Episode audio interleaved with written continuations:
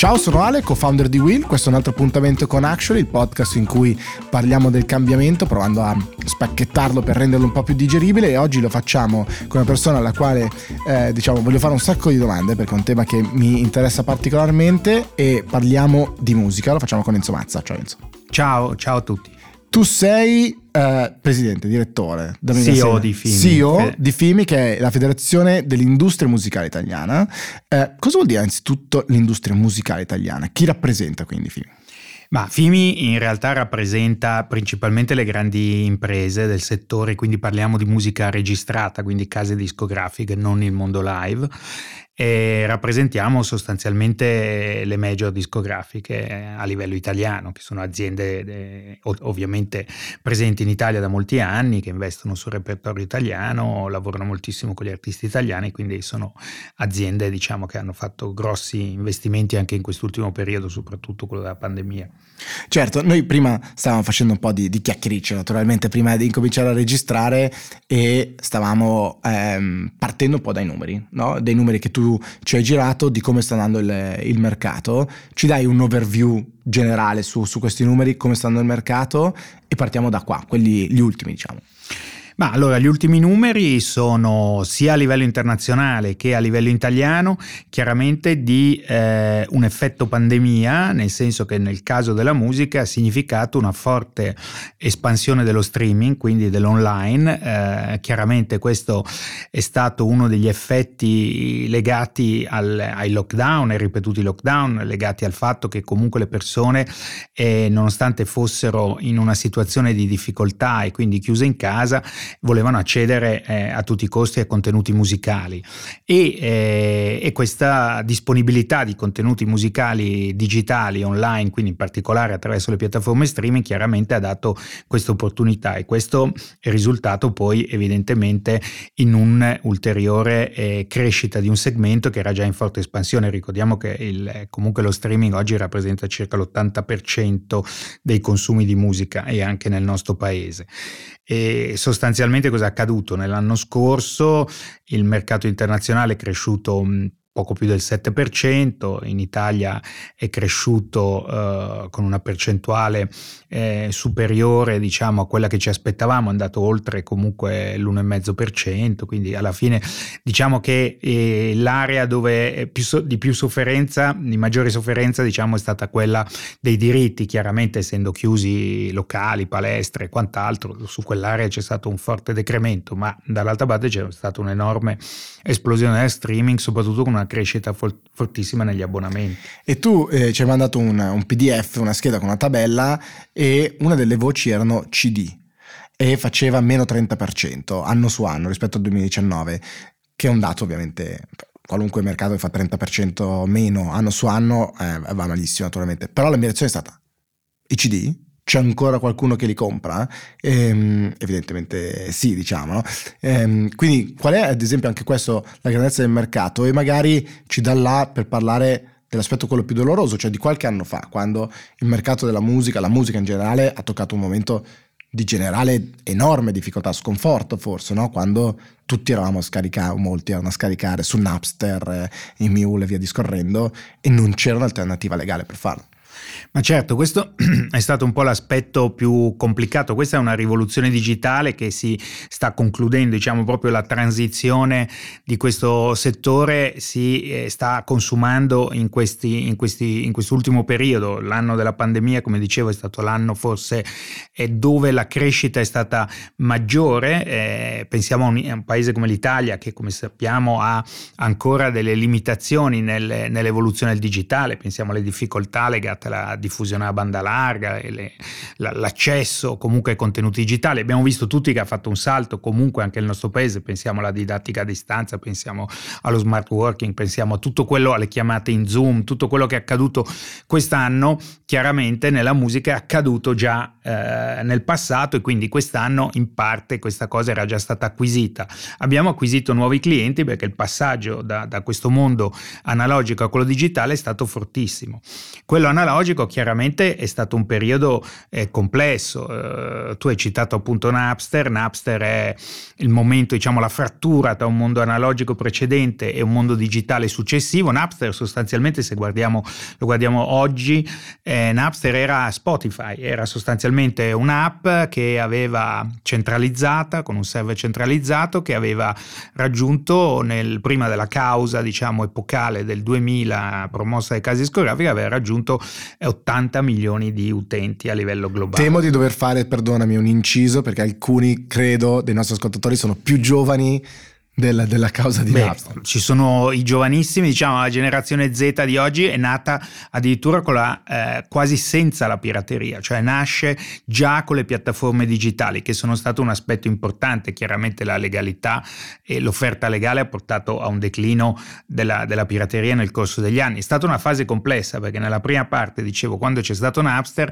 costruire un'alternativa legale in una situazione dove anche tutta la, diciamo, la struttura dell'industria e dei contratti anche con gli artisti era molto complicata da modificare in tempi molto brevi e come sappiamo tutti poi alla fine il, il salto diciamo definitivo ne, nell'iperspazio legale eh, si è avuto quando eh, Apple eh, ha eh, di fatto presentato eh, l'iPod e la famosa piattaforma di iTunes. Se pensiamo oggi che il download sta perdendo il 20% a, mm, al mese, a trimestre, anzi diciamo sostanzialmente, e quindi sta scomparendo anche il download, è incredibile come questa rivoluzione sia stata sostanzialmente una continua cannibalizzazione, la cannibalizzazione del CD prima da parte del download e lo streaming che ha cannibalizzato il download oggi. È super interessante, ma io credo no, che molto spesso la tecnologia, questo è l'effetto dirompente delle piattaforme, della tecnologia come la viviamo oggi. Tutti dicono, eh, ma è sempre stato così. Sì, ma è la scala alla quale le cose oggi avvengono che, che è gigantesca. No?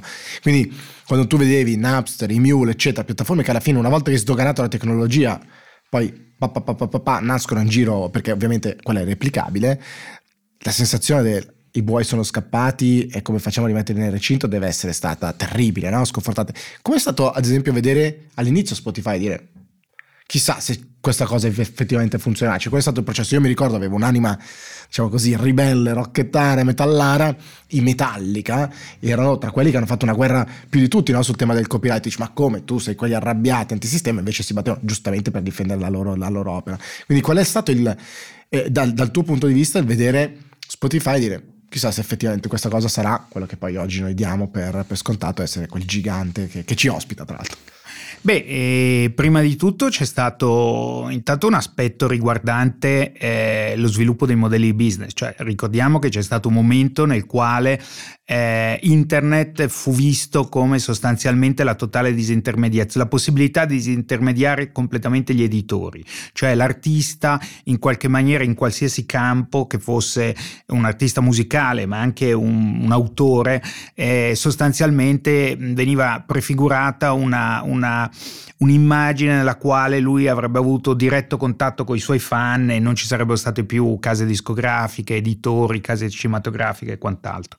In realtà poi abbiamo visto che internet è una macchina molto complessa e che ha richiesto in realtà delle, delle conoscenze e dei modelli così eh, sofisticati anche solo in termini di comunicazione e di distribuzione che poi alla fine eh, le case discografiche nel nostro caso hanno proprio cambiato pelle, noi diciamo sempre sono, sono trasformate da Record Company in Music Entertainment Company, nel senso a società a 360 gradi che assistono gli artisti. Ecco, quello è stato un po' il cambiamento nel quale eh, da un lato sono nate queste piattaforme, quindi sicuramente eh, il, diciamo il trend che si era aperto con, il, con Apple, ricordiamo che il primo forse più importante mantra che viene superato nel, nell'era della musica digitale è quello della, eh, dello spacchettamento dell'album. Cioè, eh, noi, nel momento in cui Apple parte, eh, sostanzialmente si vendevano album, si vedevano album e, e forse ogni tanto qualche singolo, uno o due singoli di un album fisici. Nel mondo di Apple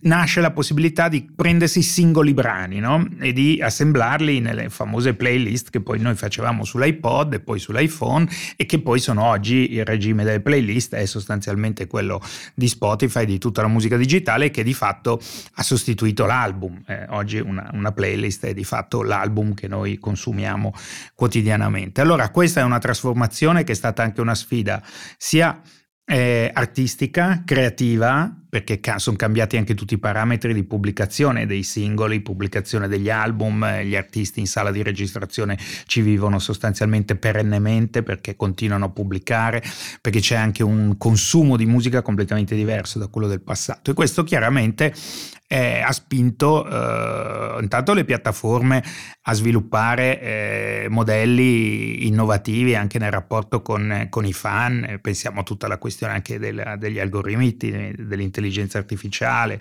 sistemi che oggi comunque di, consentono a tutti noi di con, conoscere nuova musica. Cioè, teniamo conto che ci sono sostanzialmente 70 milioni di tracce solo su una piattaforma come, come Spotify e 60.000 tra, nuove tracce vengono caricate ogni giorno. Quindi wow. immaginiamo quanta musica c'è oggi, nella quale però bisogna anche navigare, conoscere e scoprire nuovi artisti. E, e quanto questo è un bene per un artista emergente? Cioè, da una parte dico meno barriera all'ingresso, dall'altra vieni sommerso in un mondo di, di tantissimi artisti.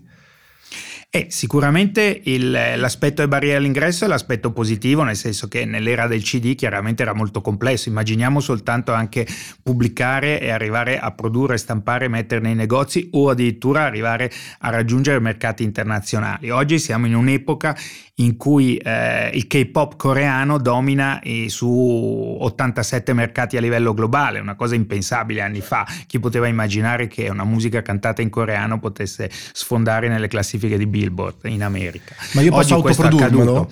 Il, il, mio pezzo e andare su Spotify autonomamente?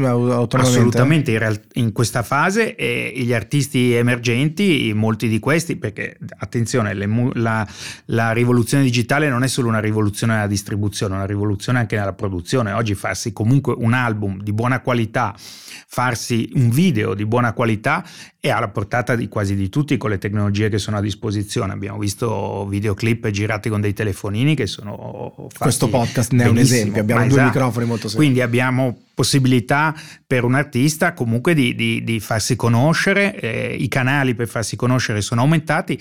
Chiaro che poi questo significa anche che lo scouting che fanno le imprese è cambiato. Una volta si andava nei club a cercare di ascoltare gli artisti, oggi non è solo quello, si va su YouTube, si, guardano, eh, cosa, si guarda cosa accade su Spotify, se un artista si muove, come cresce, come si muove in via tras- trasversalmente anche ai mercati, ci sono tutta una serie di dati e questo forse è l'aspetto più importante che molti dimenticano. Oggi ci sono milioni e milioni di terabyte di dati che ogni giorno vengono generati dalle piattaforme sia di streaming sia social. Questi dati poi devono essere tradotti all'interno delle case discografiche e raggiungere i vari reparti. Questo lavoro diventa sempre più importante perché c'è un'analisi costante di quello che avviene sul, sul mercato, proprio legata spesso anche agli artisti che sono sconosciuti. Pensiamo anche al fenomeno di TikTok che sta certo. rimpiazzando sostanzialmente le radio come strumento promozionale per lanciare un singolo. Certo, e, e su questo, ad esempio, una cosa che mi affascinava, correggimi se sbaglio, ma qualche tempo fa ho visto che anche YouTube in qualche maniera fa parte dei conteggi per determinare delle classifiche o ha una sua classifica, cioè c'è tantissima musica su YouTube, credo che Vevo, no? come si chiama l'account, quello che è diciamo il modo anche lì per cercare di, scombat- di, di, di sconfiggere la pirateria perché il flusso, il macro trend diciamo che qua stiamo raccontando oggi è passare da un, un servizio gratuito, perché Napster era gratuito e Immune era gratuiti, ma illegale, a un'offerta legale anche a pagamento oppure advertising eh, based come può, essere, come può essere Spotify in alcuni casi. Quindi diciamo questo flusso molto interessante per un pezzo di piattaforma che è quello di, di, Spotify, dello streaming eccetera, ma poi c'è anche quello ad esempio di YouTube che è un mondo gigantesco che io posso attaccare e ascoltarmi l'album di... Beh, YouTube in realtà in questo momento rimane eh, la, la, top application per l'ascolto di musica, cioè il primo comunque canale con il quale si ascolta musica a livello globale rimane eh, YouTube. Non è uno strumento diciamo per conoscere nuovi artisti, è generalmente uno strumento di ascolto, si ascolta molto anche catalogo, si vedono video storici e quindi è, è, è meno forte dal punto di vista della discovery come invece può essere una piattaforma come, come Spotify o, o altre. Sempre. Eh, sicuramente eh, è un'integrazione di vari, di vari, sistemi. Abbiamo visto proprio quest'anno in cui è cresciuto il mercato, tu hai citato appunto il mercato AD-based. AD-based abbiamo visto quest'anno per esempio in Italia un'esplosione dei ricavi da musicali, quindi di musica utilizzata su piattaforme come Facebook, Instagram. Abbiamo visto tutti cosa è accaduto no? con le dirette degli artisti, certo. con comunque i consumi di musica su canali gratuiti e, e, quest'anno c'è stato un salto epocale anche su questi, su questi, eh, su questi canali, quindi i flussi di ricavo oggi arrivano eh, sia dal modello AD Base, quindi c'è un consumatore che comunque eh, sta sulle piattaforme gratuite e incluso YouTube e c'è eh, un consumatore invece più sofisticato che utilizza i canali eh, in abbonamento. Poi ci sono i, i cosiddetti mi, servizi misti, abbiamo so, Amazon Prime per esempio in cui tutti noi abbiamo una, un account per comprare e-commerce e che poi ci dà incluso anche un servizio musicale con certe caratteristiche, quindi abbiamo modelli, modelli misti o quelli offerti dalle società di telecomunicazione quando faccio un abbonamento a un servizio di telco e mi danno in regalo un canale musicale. Ecco, abbiamo quindi dei, tantissime, un, un'offerta molto amplificata che naturalmente raggiunge pubblici diversi, pubblici passivi e che quindi hanno una necessità di ascoltare musica un po' come ascoltavano con la radio. La radio rimane comunque per esempio un altro canale privilegiato nell'ascolto di musica, non è assolutamente stata messa in crisi da questa Il cosa. Il non l'ha uccisa. No, c'ha una sua evoluzione chiaramente diversa, abbiamo la, la, la radiovisione ad certo. esempio che sono, stanno evolvendo verso altri, altri modelli, eh, però in generale la musica ha aperto diciamo, canali diversificati che si stanno ampliando, pensiamo tutto il settore dei gaming. Sì, e poi tu prima citavi il tema della unione no, tra il provider del servizio, quindi quello che ti fa arrivare la telco, che ti fa arrivare un servizio, e il contenuto, che è sempre più interessante come eh, le due cose si, si matchino e vadano, vadano, insieme. C'è un altro aspetto che volevo, che volevo, chiederti, questo non ce la siamo preparata, non ci siamo preparate neanche le altre, ma questa in particolare non so se te la posso fare in caso eh, non, eh, puoi non rispondere, ma è sul tema dei diritti che tu citavi prima, no? E negli ultimi anni c'è stato tutto il tema Soundriff, CI, eccetera, che ho trovato particolarmente interessante. È una delle evoluzioni forse più interessanti, specie in Italia, che, che ci sono state. Eh, come FIMI Avete una posizione su questo tema oppure no? Ma no, in realtà la, questo fa parte di una direttiva che è stata recepita e che ha aperto diciamo, alla gestione collettiva eh, il mercato italiano, così come in tutti, in tutti i mercati europei. Eh, credo che sulla competizione eh, tra società di gestione collettiva ci siano solo degli aspetti positivi, nel senso che possono favorire eh, lo sviluppo di modalità anche di, di, di fruizione di questi contenuti da parte degli utilizzatori, modelli di licenze magari innovativi eh, tutte le aziende si stanno rinnovando, appunto la stessa SIAE, avete visto anche di recente, si è mossa sulla blockchain, quindi c'è sicuramente una, una concorrenza, una competizione anche tecnologica che in questo momento fa parte di tutto questo ecosistema della musica, perché forse è l'ecosistema più avanzato no? da, sotto questo profilo nel campo delle sperimentazioni. Ho citato prima i videogiochi,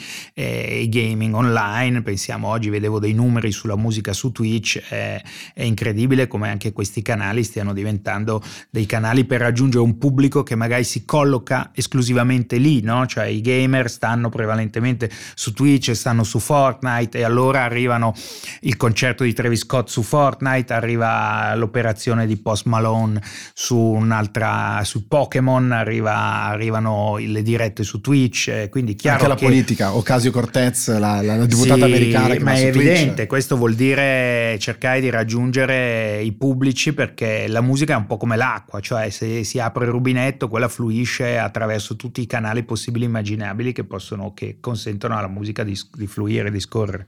Mi sento, mi sento in dovere di dover fare, come dire, piccolo recap sul tema Soundriff SIAE per chi non si era seguito una saga piuttosto lunga, in realtà abbastanza italiana eh, sostanzialmente Soundriff è una società di base a Londra, ma con un, un founder management italiano, che diceva sostanzialmente io voglio poter gestire i diritti di alcuni, di alcuni artisti, delle, delle loro opere che vengono trasmesse e di farlo in maniera io, diciamo, autonoma, eh, da, da SIA e SIA invece diceva no, continuo a farlo soltanto io, il mercato doveva essere aperto perché così prevedeva, credo, una direttiva europea, se non, se non ricordo male, un po' di avanti e indietro Soundriff alla fine uh, ha vinto. Anche in quel caso tra i pionieri c'era stato Fedez che era stato uno dei primi ad aver dato la sì, possibilità in realtà eh, Soundriff non è attiva come società degli autori è attiva in Italia tramite una società che si chiama Lea eh, che è una, una collecting degli autori eh, e, e, quindi comunque ha eh, raccolto all'interno una, una, serie di autori e, e quindi ovviamente si muove in competizione come, come avviene in, in altri mercati che, che, che, descrivevo prima. Certo, c'era, c'era, in una delle primissime puntate di, di Actually abbiamo anche incontrato dei ragazzi con una startup in fase iniziale che invece permetteva sostanzialmente di finanziare, quindi come se fosse un investimento in una startup, ma invece eh, di finanziare la nascita la, di un nuovo album sostanzialmente o di un, nuovo, di un nuovo artista del quale tu in un certo senso prendevi equities ma invece parte delle, delle royalties future e che questo era un mercato interessante come, come cosa. Ma cioè. sugli artisti emergenti ci sono diverse, diverse modelli di crowdfunding che chiaramente eh, lavorano sul principio delle fandom sostanzialmente eh, quando tu hai una, una fandom abbastanza consistente oppure molto radicata è chiaro che tu su quella fan non puoi costruire del business. C'è una teoria, no? quella famosa sui mille fan, è un artista, un gruppo vive perché ha mille fan. Quei mille fan gli vendo la musica registrata, gli vendo il merchandising, vengono ai miei concerti, mi seguono eh, sul, sui canali televisivi e quindi alla fine mi generano delle revenue che mi consentono sostanzialmente di vivere facendo l'artista. Ecco, questo è un po' nel piccolo, un po' il modello che mostra quanto oramai i flussi di economici e finanziari possono arrivare da tante aree. Chiaro che eh, alcuni sono prodotti di nicchia, quindi hanno un, delle caratteristiche molto particolari, e mainstream è già molto più complesso, quindi non, non si può ipotizzare un crowdfunding sull'area diciamo mainstream, però sicuramente su, alcune, su alcuni eh, segmenti di mercato, su alcuni artisti, anche queste, queste attività sono, sono eh, finanziarie sono praticate e comuni.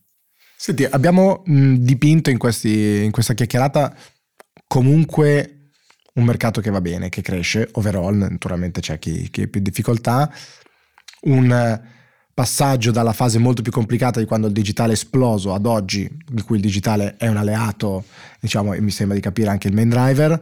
È finita la battaglia per il copyright o ci sono ancora delle battaglie che sono in corso tra l'Unione Europea e, e in Italia? E qual è la tua prima priorità al lavoro?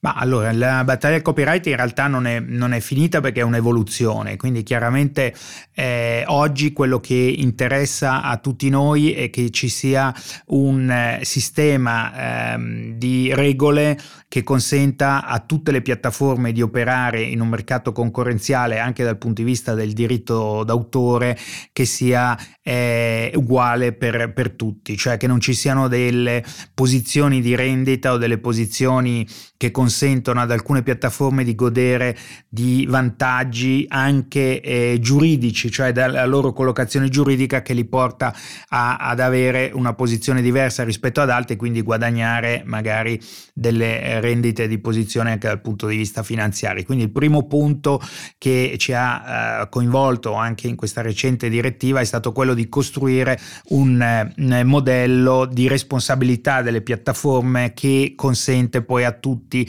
di da un lato combattere l'illegalità e dall'altro promuovere l'offerta legale. Quando, questo... quando, dici, scusami, quando dici sistema di responsabilità intendi un sistema di auto diciamo, autodeterminato dalle piattaforme o loro aderiscono a uno schema di regole? No, in realtà eh, le regole eh, che vengono stabilite o in sede giudiziaria, quindi con decisioni dei giudici o in sede di regolamentazioni europee, per esempio adesso stiamo lavorando sul DSA, che è questo Digital Service Act, che è un ulteriore strumento, un regolamento comunitario che, sul quale ci sarà un lungo dibattito che porterà a, a, in generale ad affrontare il tema dell'illegalità online, quindi non parlo parlo solo del diritto d'autore, ma in generale di tutto quello che sappiamo, c'è il tema delle fake news, il tema del, del, del, del caricamento di contenuti illeciti di ampio spettro. Quindi si dice alla piattaforma che... basta con sta scusa la, che si sono una esatto, piattaforma. la piattaforma eh, diciamo deve godere di una certa neutralità, ma sostanzialmente non deve poter approfittare di questa neutralità per alzare le braccia e dire io non posso fare niente. Ecco, questo è un po' il cambiamento che negli ultimi anni eh, è stato ottenuto. Questo eh, porta da un lato mh, mm, chiaramente a un miglioramento anche delle condizioni nelle quali i contenuti vengono diffusi in rete, dall'altro come dicevo prima anche a un calo della, della pirateria perché chiaramente poi più c'è un'offerta legale meno è appetibile l'offerta illecita e eh, chiaramente lo sviluppo di, di, modelli di business che fanno bene al mercato. Quindi questo un po' anche la priorità in questo momento è quella appunto intanto di recepire recepire la direttiva sul copyright che in Italia non è stata ancora recepita e dovrebbe essere, arrivare entro l'estate, quindi diciamo che questa è una delle priorità in modo tale che siano sistematizzate alcuni, alcuni aspetti che ancora non sono, non sono stati ben definiti. Su però. questo il governo era ancora giallo-verde quando aveva preso una posizione forte con Di Maio. Sì, era... no, ma c'è stato, beh, il governo italiano ha fatto una forte opposizione alla direttiva eh, quando, quando diciamo c'era, c'era stata una forte opposizione iniziale a, a, Bruxelles, anche dai gruppi politici 5 Stelle e Lega, poi dopo il, il, diciamo, il governo ha cambiato posizione, si è riavvicinato alle posizioni di Francia, Spagna, Germania, diciamo che avevano un po' guidato questa, questa direttiva, adesso diciamo che problemi non ce ne sono, il testo dovrebbe essere recepito così com'è e ci auguriamo quindi che questo ancora di più eh, um, chiarisca i ruoli eh, di chi eh, appunto della piattaforma da un lato, di chi carica i contenuti e soprattutto favorisce anche gli utenti perché oggi ehm, in realtà quando uno carica un video su uno user generated content ancora oggi non ha un quadro chiaro giuridico eh, un utente che utilizza questo, questo, contenuto e che viene poi monetizzato, no? noi monetizziamo, il settore musicale monetizza quasi tutto quindi ehm, rimuove pochi contenuti e ne monetizza tanti, però bisogno anche di caratteristiche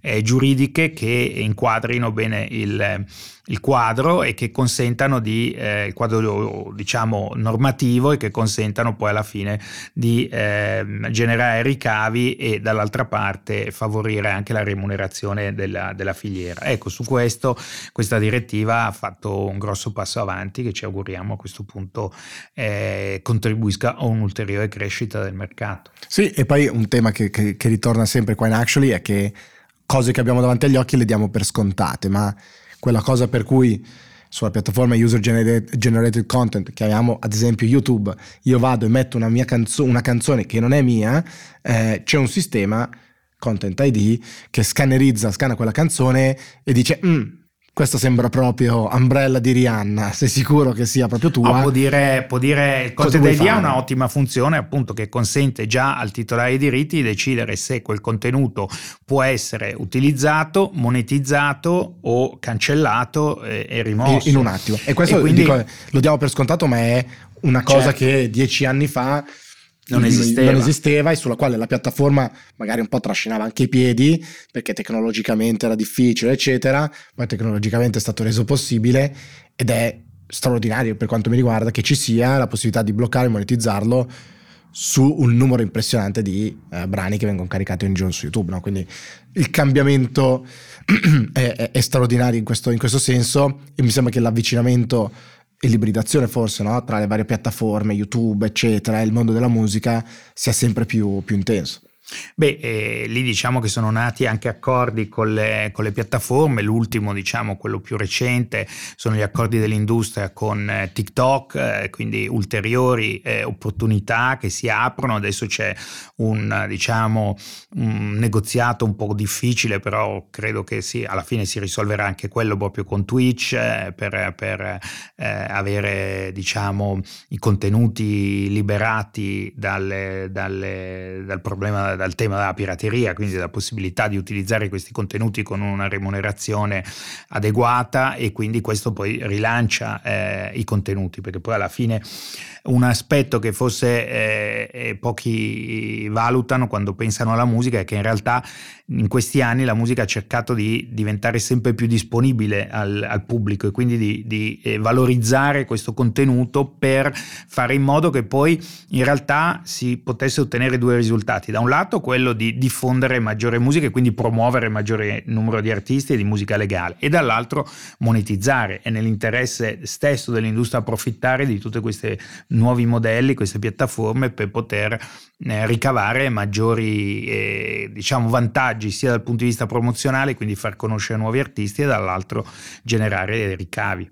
L'avevo detto che il tema mi appassionava, siamo andati molto più lunghi del solito, ma ne parlerei per ora di questo tema perché è strabiliante vedere un cambiamento del genere succedere, cioè un'intera industria rigirata, diciamo così, dal, dal digitale che, che, sconfigge, non ha sconfitto magari del tutto, ma sconfigge e lotta la pirateria attraverso la legalità e la monetizzazione di quella legalità lo trovo straordinario. Enzo, grazie mille per la, per la chiacchierata. Grazie a voi.